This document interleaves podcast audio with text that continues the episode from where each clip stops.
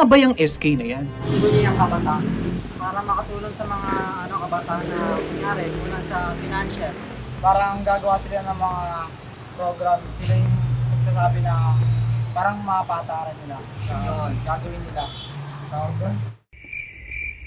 Pag ano, start na ng klase, nagbibigay sila ng mga needs ng mga student. nakakatulong po sa mga kabataan o teknolohiya po para sa lahat. At saka para sa kapaligiran lang po. to represent the ano, yung lugar nyo. They can help us na mag-improve. Ano nga ba kasing ginagawa ng SK? The SK was created by the Local Government Code of 1991 to provide youth representation in government.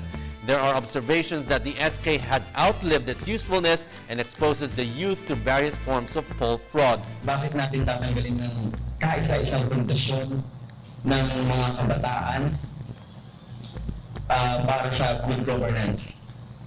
Para po sa amin, ah, hindi ko katanggap-tanggap ang direct abolition, kundi i-reform. there is an opportunity to actually reform the SK, the youth elections. Kaya lang minsan nagkakaproblema doon din sa mga technical aspects. Ayon sa survey ng Ateneo School of Government noong 2021, kadalasang kulang ang kakayahan ng SK chairpersons at federations para gawin ang kanilang trabaho.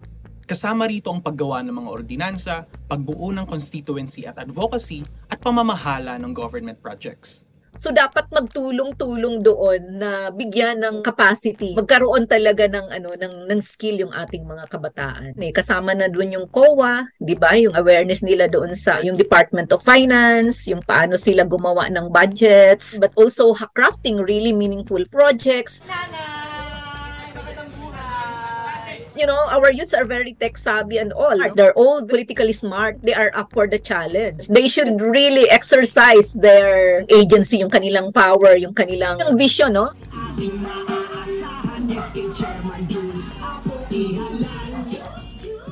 Ah, first time ko rin talaga. So, kinakabahan din ako, syempre.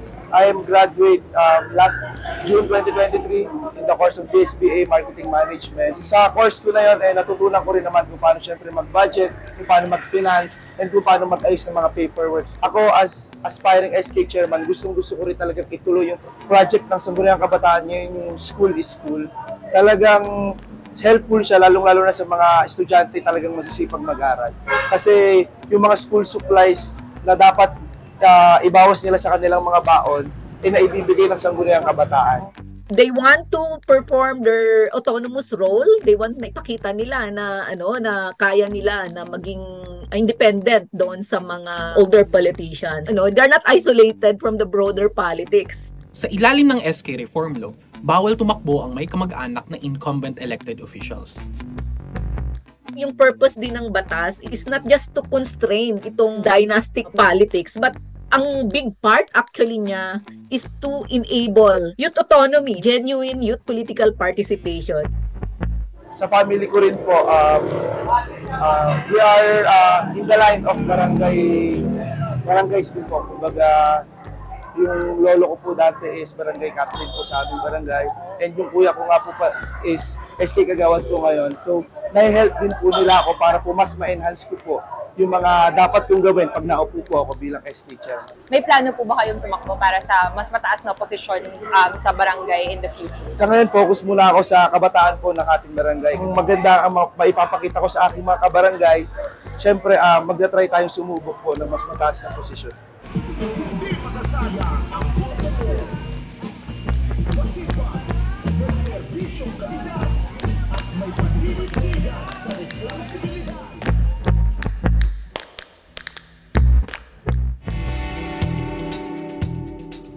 Dito sa What the F Podcast, walang murahan, usapang facts lang. Pakinggan kami sa YouTube, Spotify, Google Podcast at Apple Podcast.